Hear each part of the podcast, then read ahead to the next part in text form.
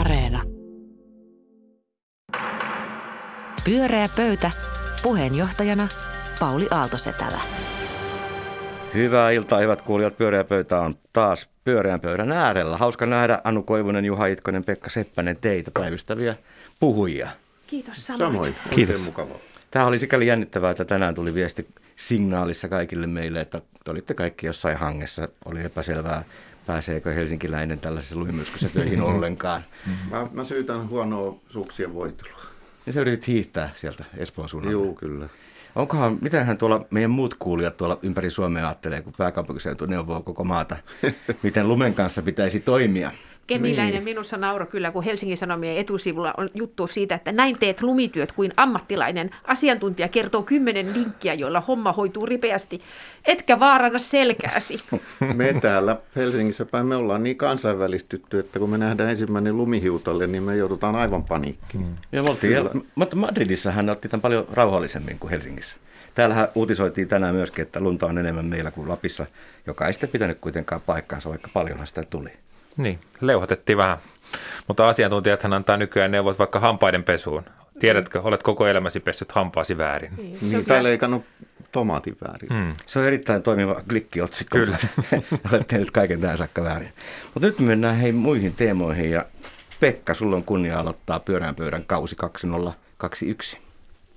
Mä voisin tietenkin aloittaa siitä, että Yhdysvalloissa hurjistunut väkijoukko rynkäsi mekkaloimaan paikalliseen kongressiin, eduskuntaan, Capitol kukkulalle.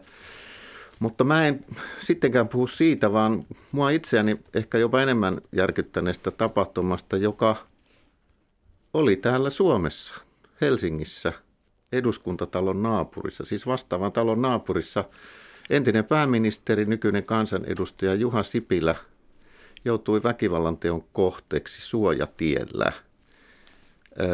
Lehtitietojen tai mediatietojen mukaan häntä lyötiin nyrkeillä ja vieläpä sitten eduskunnan turvapäällikön mukaan hän sai suullista palautetta. Mutta se, että nyrkein lyödään kansanedustajaa, entistä pääministeriä, mun mielestä se on jotain aivan muuta vielä kuin mitä edes Yhdysvalloissa on saatu aikaan. Että halusin teidän kanssa hiukan ruotia tätä, että ollaanko mekin nyt, jos ei Amerikan tiellä, niin jollain muulla tiellä. Onko meilläkin syytä odottaa, että tapahtuu jotain yhtä kamalaa kuin Yhdysvalloissa? Mä ajattelen, että meillä ollaan tultu sekä Yhdysvallat että Suomen tilanne pakottaa meidät kysymään, että onko meillä oikea tapa ajatella radikalisoitumista, jos me ajatellaan sitä etupäässä tällaisena marginaali-ilmiönä, että onko se niin, että radikalisoitumisesta, joka johtaa myös niin kuin poliittiseen väkivaltaan, niin se on niin kuin astunut jotenkin sisemmälle itse poliittiseen järjestelmään, että se ei ole joku marginaalikysymys, että onhan näitä nyt on tapahtunut joka vuosi jotain, on Timo Soinin kimppuun hyökätty, Alexander Stubbin kimppuun. Joo, hänen kotiinsa on hyökätty, sitten on tämä Katajan tapaus Jyväskylässä, ja näitä on aika liuta. Jotenkin nämä on, mun mielestä nämä on osa samaa ilmiöä ja toisaalta kuitenkin myös aika eri asioita, että kyllä se, mitä Yhdysvalloissa tapahtui, oli jotenkin kuitenkin hurjempi juttu. Se oli organisoitu, masinoitu hyökkäys vallan ytimeen sinne parlamenttiin sen jälkeen, kun presidentti oli kyseenalaistanut vaalituloksensa ja usuttanut kannattajansa siihen. Mutta tämä ei tietysti tarkoita näiden vähättelyä. Totta kai se, että fyysisesti hyökätään poliitikon kimppuun, kenen tahansa ihmisen, niin se on tosi väärin. Ja eikö sellainenkin viha ole kasvanut kuitenkin niin kuin toistettuna ja koko tämän pääministerikauden aikana Sipilä sitä kantoi mukanaan? Mutta Suomessa siis en usko tai en tiedä ainakaan, että kukaan olisi yllyttänyt tähän tekoon, että eikö se kerro suomalaisista melkein vähän karumpaa tarinaa kuin yhdysvaltalaista, joita on sentään yllytetty? No mä en tiedä. Tavallaan tämä yllätys on mun mielestä globaalia. Se on osa samaa ilmiötä. En mä tiedä, oliko tämä nyt vaikka perussuomalaisesti orientoitunut tämä hyökkäys. Ehkä ei ollenkaan ollut. Ei meillä ole siis mitään tietoa. Meillä ei ole sellaista tietoa. Muista, että siinä nyt niin kuin stadissa annettiin turpaan kepulaiselle. Niin, voihan olla, että hän oli aivan toista puoluekantaa edusti. Mutta tämä puolue nyt välähti tässä keskustelussa sitä kautta, että Heissä, heidän kannattajissaan kiistatta on ollut eniten ymmärrystä Trumpin jopa viime viikon toiminnalle tuolla Yhdysvalloissa. Ja ympäri maailmaa on kansallispopulistista liikehdintää, joka on siis muun muassa niin kuin hyvin globaalia. Ja sen ytimessähän on epäluottamus poliittista järjestelmää, poliitikoita kohtaan, jopa sitten salaliittoteoriat, jossa poliitikot ei ole suurin piirtein ihmisiä, vaan mitä ne on siinä QAnon hommissa, jotain liskoja. Niin semmoista poliitikon epäinhimillistämistä. Mutta toisaalta voisi ajatella, että kun yksi asia, ihan joka yhdistää tavallaan, jos ajattelee, että haluaa nämä Yhdysvaltojen tapahtumat ja hyökkäyksen Juha Sipilän niin kuin tuomittavan pahoinpitelyn suojatiellä yhdistää, niin on se, että jollakin tavalla joku raja rapautuu. Siis tavallaan se, että ajatus, että voidaan olla puheissa kovia, mutta sitten kuitenkin teoissa jotenkin pidättäydytään fyysisestä väkivallasta. Niin toisaaltahan me tiedetään, että nämä kuuluisat suomalaiset öiset ja nakkikioskijonot, mä en tiedä miten ne voi korona-aikana, mutta että nehän on tavallaan on sellaisia paikkoja, joissa ikään kuin tällainen, no etupäässähän se on miesten välistä väkivaltaa, joka tapahtuu, että tavallaan sellainen suomalaisessa yhteiskunnassa on niin kuin aika iso tietynlainen väkivallan toleranssi, jossa niin kuin miehet muksii toisiaan. Ja mun mielestä niin kuin mä haluaisin ymmärtää lisää tavallaan sekä semmoisesta järjestäytyneestä väkivallan uhasta ja radikalisoitumisesta, että sitten toisaalta tällaisesta, niin kuin, että käydään toisen ihoon. Siis että se on, miten me voidaan, niin kuin, miten me sitä käsitteellistetään. Nythän me toimitaan niin, että aina kun näitä tapahtuu, niin me kaikki niin kuin tavallaan poliittiset toimijat tuomitsee sen ja todetaan, että tämä on ehdottoman väärin. Mutta että millä tavalla me niin kun puhutaan siitä, miten me ajatellaan sitä, että me jotenkin ymmärrettäisiin, että se on niin kun todellinen uhka demokratialle. Meillä on kuntavaalit tulossa. Kuka haluaa olla poliittisessa, niin kun meidän palveluksessa poliitikkona maassa, jossa väkivallan uhka on todellinen? Juha Sipilä taisi juuri kutsua sitä vanhaa tehtävänsä kusitolppana toimiseksi. Ja nythän on se todistettu, että se sellainen oli. Tuohan on jännä kulma tuo, että siis meillä on pitkä perinne siihen, että miehet toisiaan pahoinpitelevät joskus nyrkein, joskus puukoin, ties millä keinolla. Että itsekin tuossa syyllistyin sanomaan, että entinen pääministeri sai turpaan. Että se jo vähän niin kuin tässä huomasin vahingossa lähes niin kuin arkistavani tämän tapahtuman, että tätähän tapahtuu koko ajan. Mutta siis ei tässä muodossa sitä ei tapahdu, eikä tietenkään missään tapauksessa pitäisi tapahtua. Mutta kyllä mä näen, että mitä enemmän esimerkkejä tulee maailmalta, niin sitä helpompi niitä on ryhtyä apinoimaan. Ja kyllä mä näen, että tämä on niin kuin meidän yhteinen ongelma, jos mä ajattelen koko ihmiskuntaa. Että kyllä me tässä samassa pallossa ollaan matkalla, ei sille nyt taida ja mitään voida. Ja sitten tavallaan sanat ja teot. Varmaan aika harva ihminen ja politiikkaan osallistuva ainakaan hautoa mitään väkivaltaisia motiiveja ketään toisen puolueen edustajaa kohtaan, mutta senhän useatkin poliitikot sekä politiikasta jopa sen takia poistuneet tai siellä edelleen olevat ovat todenneet, että heidän mielestään puhetapa on muuttunut, retoriikka koventunut, hyökkäykset muuttuneet huomattavasti henkilökohtaisimmiksi ja rajummiksi somen aikana. Ja varmaan he ovat sitten tehneet näitä hyökkäyksiä itsekin. Peli on sen luontoista, mutta silloinhan sanat joskus johtavat tekoihin joidenkin niin kuin ehkä hieman mieleltään, kenties jopa häiriintyneiden tai väärin virittyneiden mielessä. Huomasitteko, että pääministeri Sanna Marin pyysi anteeksi vanhaa twiittiään, jossa hän oli nimenomaan tätä nyt sitten pahoinpideltyä Sipilää arvostellut? Onko teidän mielestä nyt käynyt niin, että tämä niin kuin poliitikkojen puhe toisistaan on koventunut ja se on yksi syy, että tällaista voi tapahtua? Nämä on aina vaikeita kysymyksiä, että mikä on niin kuin tavallaan, kuinka isosta muutoksesta on kysymys, koska kyllähän niin kuin tavallaan tällainen, me voidaan niin kuin mennä ajassa taaksepäin ja tiedetään, että poliitikoista on puhuttu todella kovaa kieltä. Kekkosesta on puhuttu, näitä aina otetaan esille näitä esimerkkejä tai ajatellaan jotain niin kuin vennamolaisuutta silloin, kun SMP nousi tai rötösherratermin tulemista ja tämmöistä niin kuin poliitikkojen moraaliepäilyä. Että musta toi on vaikeampi kysymys vastata, mutta että jotainhan tässä niin kuin meidän ajassa joku sellainen, kyllä tässä joku sellainen sivilisaation rapistuminen, että siis mä itse niin kuin tavallaan ajattelen, että tässä on joku sellainen, että jotkut tällaiset normit, käytösnormit on niin kuin tavallaan haastettuna. Että kyllähän me emme tiedä, pitääkö tätä linkittää siihen, että niin kuin vaarattoman näköiset mummelit julkisissa välineissä niin hyökkäilee niin kuin pienten ei-valkoisten lasten kimppuun suomalaisissa liikennevälineissä. Että joku sellainen normisto on haastettuna mun mielestä meidän ajassa. Kyllä kai me siitä voidaan olla yksimielisiä. Joo. Ollaan siitä yksimielisiä. Että, en tiedä, nyt oli joku tutkimus ihan näin, että kuitenkaan tällaista politiikan polarisaatiota ei ehkä olekaan tapahtunut. Niin. En tiedä, kiinnitittekö huomioon. Päinvastoin lähentyneet olemme kaikki toisiaan. Niin, se oli aika jännittävää, että se oli musta hyvä ja se oli ihan tutkimustulos, että onhan tämmöisiä positiivisiakin merkkejä olemassa, että kyllä tässä sitten kuitenkin jotain asioita tehdään yhdessäkin. Tai ehkä se vaan kertoo sitten, että poliitikot on alkanut ajatella samalla tavalla. Ja sehän nyt ei välttämättä taas Juhan mainitsemaan niin kuin poliittisen eliitin vastustamisen näkökulmasta on hyvä. Pyörää pöytä. Pyörää pöytä ja tämän vuoden ensimmäinen suora lähetys ja Anu Koivunen, ole hyvä.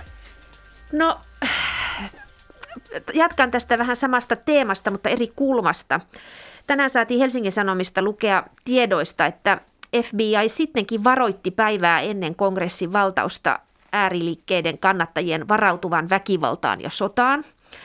Ja tässä Helsingin Sanomien jutussa se päättyy näin, että The Washington Postin mukaan monet viranomaiset ovat kertoneet viime päivinä yksityisesti, että väkivallan uhka saatettiin arvioida väärin, koska valtaosa mielenosoituksen osanottajista oli Trumpille uskollisia valkoihoisia konservatiiveja. Tapauksen kerrotaan herättäneen sitaateissa vaikeita keskusteluita rodusta ja terrorismista FBI:n ja muiden viranomaisten keskuudessa. Kun luin tämän, niin mä ajattelin, että tämä analyysihän toistui jo viikko sitten monien amerikkalaisten medioiden live-seurannassa, jos itse istuitte, niin kuin minä tein, liimattuna monien ruutujen ääreen. Ja samoin niin kuin monissa journalistisissa analyyseissä ja asiantuntija-analyyseissä tapahtuman jälkeen, että trumpismin keskeinen käyttövoima on rasismi ja että valkoinen ylemmyysajattelu ajaa sitä liikehdintää. Ja Yalein yliopiston historian professori Timothy Snyder tiivisti tämän niin, että kun Trumpin ja hänen kannattajilla on niin kuin keskeisenä on tämä stop the steal, niin kuin pysäyttäkää varastettujen, niin kuin pysäytetään tämä varastetut vaalit, siis kertomus varastetuista vaaleista, niin Snyder toteaa, että tämä kertomus varastetuista vaaleistahan itse asiassa keskittyy kaupunkeihin ja alueisiin, jossa mustat amerikkalaiset elää ja äänestää. Ja Snyder itse kirjoitti, että pohjimmiltaan fantasiassa petoksesta on siis kyse tarinasta, jonka mukaan mustat ovat tehneet rikoksen valkoisia kohtaan. Ja tätä sitten kaunistellaan puhumassa, että kun meillä on näitä demografisia muutoksia ja näin. Että se itse asiassa on kyse valkoisesta ylivallasta. No mun kysymys on niin kuin teille, tai tavallaan se, että jaetteko te tätä mun huomiota siitä, että tämä kulma jää itse asiassa, tämä on hyvin meille jotenkin vaikea käsitteellistä suomalaisessa keskustelussa ja siitä, että miten me journalismissa tätä seurataan. Ja mun ehdotus olisi niin kuin se, että miksi näin on se, että meille on paljon helpompaa tarkastella tätä niin kuin hyökkäystä kongressiin jotenkin kulttuurisodan ilmentymänä tai populismin menemisenä liian pitkälle tai että jotenkin karkas mopo käsistä, koska meillä ei ole oikein niin kuin sellaista tapaa käsitellä rasismia ja valkoisen ylemmyyden teemaa. Tunnistatteko Pekka ja Juha tämän keskustelun ja no taatusti syyn? On helppo tunnistaa, että meillä ei tämmöistä perinnettä ole ja toi tapa, millä tuossa nyt sun siteeraamat ja miten itse hahmotat, niin mä uskon, että se on aika harvinainen Suomessa edes kaikkein parhaiten perillä olevien ihmisten keskuudessa. Että se on musta itse asiassa aika jännä kulma, enkä mä itsekään pysty sanomaan, että sisäistänkö mä sen täysin, että se on niin kuin trumpismin ykkös voima, valkoinen ylivalta, että mä tietysti näin siinä paljon muitakin tekijöitä, jotka tämän vaalituloksen aikanaan sai. Ja että oliko se edes tämän mielettömän väkijoukon niin kuin se keskeinen voima, niin sekin se on aika jännä, koska sit me, jotka vain ohimennen katsomme televisiota, niin näemme, että siellä valkoinen väkijoukko hyökkää paikalle, jossa valtaa käyttää valkoinen pienempi väkijoukko. Että toi on mielestäni erittäin jännittävä kulma ja olet täysin oikeassa siinä, että me emme ole sitä Suomessa hahmottaneet. Joo, siis samaa mieltä siitä, että rotukysymys on kyllä vaikea hahmottaa, Yhdysvaltain rotukysymys Suomessa. Myös omalta kohdaltani, niin mulle se jotenkin tuntui, että oivalluksenomaisesti valkeni, että kuinka syvä juttu se on ja kuinka iso. 4 vuotta sitten, kun reissasin ennen edellisiä vaaleja Yhdysvalloista, mä olin yhdellä matkalla siellä syvässä etelässä, Alabamassa, Montgomeryssä, ja sitten siellä tavattiin tällaisia mustia, keski-ikäisiä naisia, oikein mukavia ihmisiä. Ja Trump oli silloin, ei vielä oikein yleisesti uskottu, että hänestä tulee presidentti, mutta nämä naiset usko. He oli sitä mieltä, että se, että Yhdysvalloilla on valittu tummaihoinen presidentti, niin siitä seuraa väistämättä vastareaktio. He näki sen tulevaan ja he oli niin kuin aika varmoja, että Trumpista tulee presidentti, niin kuin sitten tapahtuikin. Joka oli aika harvinaista nähdä sitä ennakkoon, kyllä muuten. Niin, joo, mutta kyllähän ei se toki mahdotonta ollut, ja siis musta se niin kuin motivoitu heillä just sellaisen henkilökohtaisen tunteen kautta, että uskomaton asia on tapahtunut, musta presidentti Yhdysvalloissa, tummaihoinen, ja siitä seuraa vastareaktio. Niin. Ja kyllähän se on siellä. Kyllä mä oon niin kuin Anun kanssa samaa mieltä, että se on ihan keskeinen driveri sen Trumpin kannatteen takana se rotukysymys. Minusta se on keskeinen ongelma koko siinä yhteiskunnassa. Mä vielä tätä poliittista puolta jään tässä pureksimaan, mutta se, mikä meidän on vielä, mä kerron, että meillä on muitakin vaikeuksia ymmärtää, mitä Yhdysvalloissa tapahtuu, on juuri tämä, että käytännössä mustien, saako näin sanoa, mä en enää edes tiedä, mitä sanoja saa käyttää, mutta ei valkoisten asema on niin kuin, yhteiskunnallinen asema on niin kuin merkittävästi huonompi riippumatta juuri mistään muusta tekijästä, että kaikki tilastot, oli ne sitten mitä tahansa poliisin käytöksestä tai mistä tahansa muusta, se osoittaa sen aivan niin kuin selvästi. Ja meidän on kyllä todella vaikea ymmärtää, että se on totta. Me pystytään ainakin teeskentelemään, että me pidetään ihmisiä tasa-arvoisina. Siellä ei tarvitse edes teeskennellä, ei edes poliisiviranomaista. Ja toi on mun mielestä just se kiinnostava, tavallaan se, toi osuu niin kuin tämän asian ytimeen sillä tavalla, että mä aloin vasta kun jotenkin viime vuonna niin kuin vaalien yhteydessä alettiin puhua siitä, että millä tavalla niin kuin äänioikeuden erilaiset rajoittamiset, miten äänioikeuskamppailu on niin kuin elävä osa amerikkalaista historiaa tänä päivänä. Et mä katsoin siis Yle Areenassa on semmoinen 2-osainen Ku Klux Klan -dokumentti. Jollakin katsoi eilen sitä. Joo, ja se on hirveän kiinnostava siinä, koska siinä tavallaan tajuaa sen, että miten lyhyestä historiallisesta kehityksestä puhutaan, että kun siis 60-luvun puolivälissä tehdään niin kuin äänestysoikeusuudistus, niin siinä ei suinkaan kaikille anneta tasa-arvosta äänestysoikeutta, vaan että sinne tulee lisäys, jolla niin kuin estetään, että mustia ei saa estää äänestämästä.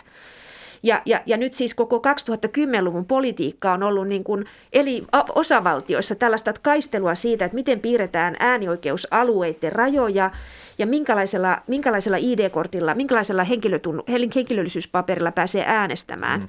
Niin nyt on siis tehty tutkimuksia, jossa todetaan, että kun valkoisilla alueilla äänestää, niin se kestää 10-20 minuuttia, ja kun köyhiä mustia alueilla äänestää, niin se kestää 2 tuntia. Ja se on tehty, niin kuin siellä on paljon tästä rakenteellista ongelmatiikkaa, joka ei niin kuin käänny meille. Ei, ja onneksi ei käänny, että kyllähän se todella syvällä tasolla ongelmallinen on se järjestelmä, jos kuvittelee tänne tilanteen, että aktiivisesti pyrittäisiin estämään ihmisten, tietyn ihmisryhmän äänestämistä vaaleilla. Ja niinhän Trump teki, siis hän nosti mainontaa ja markkinoi niin, että koitti saada pysymään kotona. Se edelsi Trumpia. Mutta eikö se ole ihan myönteistä, että meillä ei tällaista ole? On, en mä tarkoita sitä, mutta että jos me halutaan ymmärtää Yhdysvaltoja eikä vaan katsoa itseämme peiliin, niin mun mielestä se, että me tuodaan niin kuin tavallaan sellainen, että se on se sama kulttuurisota, siellä on ne 2 ääripäätä ja nyt on tämmöinen tilanne ja meillä tämmöinen kulttuurisota, niin musta me ei ymmärretä sen enempää Black Lives Matteria kuin tätä trumpismiakaan. Että en mä tarkoita, etteikö siellä olisi muitakin tekijöitä. Mutta että musta on ihan selvää, että, no, siis, niin kun, että mä itse vaan puhun itsestäni, että miten niin kun helppoa on mennä semmoiseen pelipolitiikkaan, kehystykseen ja tarkastella sitä vähän urheilua. Mutta heistä kumpikaan ole menneet mihinkään pelipolitiikkaan. En mä ketään tässä syyttänyt, vaan puhun itsestäni mutta, myös. Mutta siis toi on kiinnostavaa. Mä olen itsekin Yhdysvalta-asioista kiinnostuneena ja niistä kirjoittaneena. Tavallaan mä oon myös sitä mieltä, tai ainakin alkanut olemaan viime vuosina, että me seurataan Yhdysvaltoja tai ollaan ainakin ihan kohta siitä mieltä. Liikaa, me niin kuin ollaan liikaa fiksautuneita siihen, me pyritään suoraan näkemään analogioita heidän tilanteestaan omaamme. Sieltä rantautuu meille ilmiöitä, jotka tulee tänne jotenkin oudosti eikä edes sovi. Me yksinkertaisesti katsotaan sinne liikaa. Mä oon vähän samaa mieltä, että hoidetaan näitä omia asioitamme kanssa. Meillä on tässä maailman vähiten korruptoituneessa maassa paljon kaikkea korjattavaa. Ja kyllähän mun mielestä on aika jännä, että ei tästä, anteeksi palaan edelliseen aiheeseen, mutta Sipilän pahoinpitelystä en ole huomannut kyllä käydyn kovin laajaa keskustelua. Se on kuitenkin tässä estin Pyöräpöytä. Pyöreä pöytä ja suora lähetys ja Juha Itkonen. No nyt mä kuitenkin jatkan näiden Yhdysvaltain asioiden jalvallista. Katsomme kohti Yhdysvaltoja yötä päivää. 4 vuotta täällä kauhistellut Trumpia ja tuonut raportteja silloin niin aikana Amerikasta. Tehnyt. Ja kyllä mä täytyy sanoa, että kun mä katsoin niin en mä nyt kun mitään oikeassa olemisen riemua, mutta kyllä mä ajattelin, että mä hirveästi liioitellutkaan, kun mä täällä raportoin ja kirjoitin kirjaa, että kyllä mun mielestä Trumpin kausi oli katastrofi. Ja hän itse asiassa teki hyvin pitkälti sen, mitä hän ikään kuin sanoi tekevänsä. Siksi sä hassut, että kaikki nämä kumppanit ja pankit ja muut vasta viimeisellä viikolla jättää se on mielenkiintoista. Tekopyhä. Mutta tekopyhä, tätä voisi lähestyä hirveän monesta kulmasta, mutta se minkä mä nyt vielä valitsin tähän oli noi meemit. Ja perustelu... Kerro nyt Pekalle, mikä on meemi tähän ja muille kuulijoille. Visuaalinen vitsi, usein ajankohtainen, että käännetään huumorin kulmalla sitten se leviää tuolla sosiaalisessa mediassa. Kiitos. Tai WhatsAppista missä vaan. Se on niin kuin pilapiirros, se on vähän niin kuin ilmeisesti niin kuin ennen vanhaa oli toimistohuumori, jota kopioitiin kopiokoneella ja laitettiin toimiston seinään. Se lienee vähän tämmöistä niin kuin toimistohuumoria, ei huono analogia ollenkaan. No, Trumphan oli somen mahdollistama presidentti, Twitterin luoma ja mahdollistama. Tästäkin voisimme puhua, mutta puhutaan nyt niistä meemeistä. Tietysti sitten myös kaikki reaktiot Trumpiin tapahtui reaaliajassa ja tapahtui somessa. Ja tuossa nyt sitten nämä viime keskiviikon tapahtumat ainakin mun silmiin syöksi niin kuin ihan poikkeuksellisen meemien tulvan, että siellä oli kyllä hauskaa tavaraa oli. Ihmisten luovuutta oli ihailtava tätä globaalia oikeastaan luovuuden purskaa, mutta samaan aikaan... Mainitsen nyt joku hauska. No siellä nyt on, kun ne on visuaalisia viestejä, niin on paha pukea sanoiksi. Mutta siinä on yksi semmoinen keltatukkainen kaveri siinä on aina mukana. Niin, se on niin varma. Siinä on se kuva ja sitten siinä luki, että päivän tapahtumien jälkeen Meksiko on päättänyt maksaa muurin itse ja Kanada haluaa muurin myös. Ne on niin kuin tämän tyyppisiä. Joo, toi tuli mulle kanssa 16 kertaa. No niin, sä oot nähnyt meidän, että ymmärtänyt, mutta nyt mennään heitä aiheeseen. Toi ei ollut paras, käy katsoa niitä. Mutta sitten ne nauratti, mutta sitten samaan aikaan, kun oli katso sitä jostain eri ruuduilta, niitä meemejä alkoi tuleen, niin tulee sellainen epätoivoinen, todella niin kuin tämmöisessä simulaatiossa elävän rotan olo.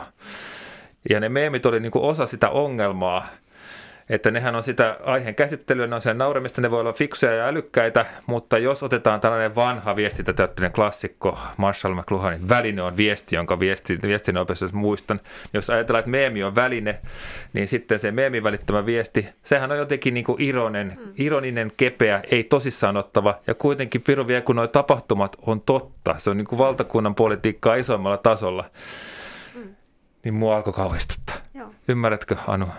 Kyllä, mä ehdottomasti ymmärrän tämän, ja musta se on niin kuin kiinnostavaa on se, että kun me katsottiin sitä silloin, varmaan kaikki katsottiin silloin viime keskiviikkona liveenä sitä tapahtumaa, niin ensiksihän kiinnitettiin huomiota siihen kaikkeen niin kuin performanssiin, siis niihin, jotka oli sitä meemimateriaalia myös, kaikenlaisiin hassuihin hahmoihin ja muihin, ja se niin kuin korostui ensiksi, ja nyt me ollaan se journalistinen häntä sen jälkeen, on kertonut meille muuta. Se on kertonut nippusiteistä, se on kertonut väkivallasta, se on kertonut niin kuin siitä, totta, että... siinä oli muutaman päivän viive, siinä oli muutaman päivän viive, tapahtui. Ja tämä klappi on mun mielestä hirveän, niin kuin, että me katsottiin tavallaan sellaista, niin kuin, että voiko tämä olla totta, ja siis tavallaan se epäuskotarina, ja sitten toisaalta, niin kuin, että eihän nämä, mitä sakkia nämä on, ja muuta. Ja sitten tavallaan se väkivalta ja se todellisuus, se, niin kuin, että todella moni olisi voinut kuolla, tässä olisi voinut, niin kuin, 5 kuoli, mutta todella moni enemmän olisi voinut kuolla. Se on tullut vasta sen jälkeen, niin kyllähän siinä nauru juuttuu kurkkuun. Niin juttuikin, ja samallahan me seurattiin sosiaalisen median tällaista niin kuin romahdusta. Se ei olekaan iloisia kissavideoita, vaan väkivaltaa ja ISIS-videoita ja vaikka mitä. Näitä meemejä käytetään myös kaikki mahdolliset niin kuin vaikuttajamarkkinoijat, terroristeista lähtien käyttää niitä. Mutta eikä huumori aina ollut keino lievittää kauhua ja ikävää tunnetta, joka tosiasioista syntyy, että... Tunnen ehkä Neuvostoliiton paremmin kuin Yhdysvallat, mutta siellähän oli hyvin paljon kaikenlaisia järjestelmää ja järjestelmän päämiestä pilkkaavia vitsejä, jotka kulkivat kansan suussa, ja joiden varmaa funktio oli se, että ne lievensivät sitä kurjuutta ja kärsimystä, jota joskus siellä saattoi ihmisiin kohdistua. Mutta kyllä niillä varmaan myös käännetään mieliä siis. Niin, niillä voi varmaan tehdä monenlaisia asioita, ja lievittää kauhua on yksi funktio. Mutta entä jos sitä kauhua ei pitäisikään lievittää? Entä jos sen kauhun pitäisi kumuloitua joskus todelliseksi toiminnaksi, eikä miskään meemien äärellä nauriskeluksi? Mä puhuin tästä kollegani politiikan tutkija Johanna Vuorelman kanssa siis tavallaan tästä meemiytymisen, että miten me tätä tulkitaan. Ja meillä oli niin kuin hirveän hyvä pointti Johannalta on niin kuin se, että mikä on se kohta, jossa niin kuin ironiaa ei käytetä. Että koska siis tämä niin kuin Trumpin keskeinen metodihan on ollut ironisointi. Että kaikki lyödään läskiksi ja sehän on niin kuin populismin käsikirjasta, se on niin kuin tiettyä tätä, että ei me voida puhua tästä vakavasti, koska siellä oli se sarvipää, koska siellä oli tämmöistä, tai katsokaa nyt sitä joukkoa, eihän me voida ottaa vakavasti, eihän tässä nyt oikeasta uhasta on kysymys ja näin. Mitkä on niitä kohtia, missä niin kuin ironiaa ei käytetä? Et mitä on ne poliittiset kysymykset, joissa ironiaa ei käytetä? Niin, ja mä haluaisin vaan sanoa, että esimerkiksi niin kuin rotuhan on yksi sellainen asia, jossa, niin kuin, joka ei ole ironian aluetta. Antisemitismi on toinen asia, joka ei ole meemimateriaali. Se on just jännä toi sarvipää, se kaikkein huomiota herättäviä hahmo siellä. Se on tavallaan just niin kuin kilpi siihen, että eihän nämä vakavasti otettavia. Sen näki todella monessa kommentissa ihmisiltä, että ei tämä nyt totista touhua ollut, kun katsokaa miten naurettavia ne oli. Mutta sitten, ja se tuntui naurettavalta, mutta sitten mä luin siitä juttuakin siitä sarvipäästä. Ja eihän se ole edes mitenkään, silloin mä vasta tajusin, että onpa mäkin tyhmä. Niin. Että ei se sattumalta ole siinä sarvipääasussa, vaan hän on siinä niin kuin herättääkseen huomiota. Ja se on hän on influencer, niin kuin tiedätte, vaikuttaja, joka on valinnut ton roolin. Hän onnistui siinä. Mutta influencer from hell oli vielä parempi, koska hänestä tuli presidentti. Eikö sitä koko presidentti jo kauan ennen tätä valintaansa, joko hän itse tavoitteli pelleroolia, mutta kyllä mä luulen, että aika moni meistä, jotka tarkkailivat hänen toimintaansa, niin leimasivat hänet pelleksi, ikään kuin että häntä ei voi ottaa vakavasti. Että mäkin myönnän, että tässä veikkauksessa, kyllä veikkasin, että Trump valitaan silloin, mutta olin kyllä pahasti väärässä, kun veikkasin, että hän sitten alkaa elää mukavaa elämää, eikä niinkään toteuta näitä käsittämättömiä lupauksia, missä veikkauksessa Juha oli sitten huomattavan tarkkanäköinen. Niin sä muuten veikkasit ihan päin honkia. Mä veikkasin ihan päin honkia, mutta sehän on just kiva, että joskus veikkaa päin. Mutta siis, sekin, että oliko sekin niin kuin tyhmyyttä meidän taholta, koska koko maailman yleisö, että hänet leimattiin pelleksi. Trumphan menestyi myös siksi, että me kaikki hänelle nauroimme. Sehän vahvisti hänen sitä niin kuin omaa influencer-roolia. 70 miljoonaa ihmistä äänestä. Joo, tai ennen muuta siis, että se efektihän on juuri se, että mistä voidaan puhua vakavasti. Että onko meillä mitään sellaista kehystä, missä voidaan puhua vakavasti. Minusta oli niin kuin Anna-Sofia Berner, Hesarin Yhdysvaltain kirjavaihtaja, niin Instastorissaan viittasi johonkin tällaiseen, että oli ollut haastattelemassa jotakin tällaista niin kuin megafonijannua, niin kuin hän nimitti sitä. Oli pidätetty hetki sen jälkeen, kun poliisit huomasivat hänen kantavan asetta. Ladattu 9 mm plus High Velocity Magazine, puukko ja kaasunaamari repussa, ensiapuvälineet, luotiliivi. Ja mä ajattelen, että tämä on niin kuin just tämä näin, että väkivalta ja meemit. Tämä on mulle jotenkin tämä, että mä en... Niin kuin, tuo oli huono meemi vai mitä, Juha? Tuosta me emme pidä, emmekä sille naura. Niin, mutta ei vaan siis se, että... Ei sekään ollut meemi vai? Ei tämä ollut meemi, vaan tämä on niin kuin se, että se, joka näytti visuaaliselta vitsiltä, se niin siinä oli kaikki tämä. Ja jotenkin tämä on niin kuin käsitteellistäminen. Minusta tämä Juhan nostama teema on todella tärkeä, että mitä me tehdään näille, niin kuin tälle, että nämä ei ollenkaan tunnu olevan samaa todellisuutta. Niin. Mehän ei voida niinku kieltää meemejä, että eipä pistetä niitä liikkeelle.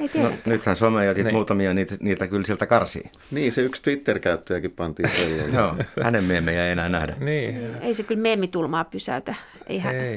Ei mikään pysäytä sitä. Meidän pitää elää tuollaisen niin sekasortoisen netin kanssa. Tuhon tiekö tässä nyt on sitten edessä? No, kyllä mulle sellaisia tuntoja tuli tässä viime viikolla, mutta eihän sitä ihminen voi tuhon tietä lähteä kävelemään. Kävelee päinvastaisen suuntaan.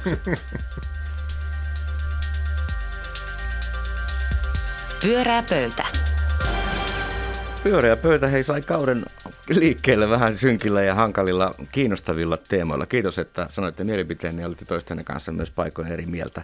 Juha Itkonen, Anu Koivunen ja Pekka Seppänen. Pyöreä pöytä jatkaa ensi viikolla. Ei tästä pääse kuin eteenpäin, kuulkaa. Minun nimeni on Pauli Aaltosetälä. Hei hei. Pyöreä pöytä.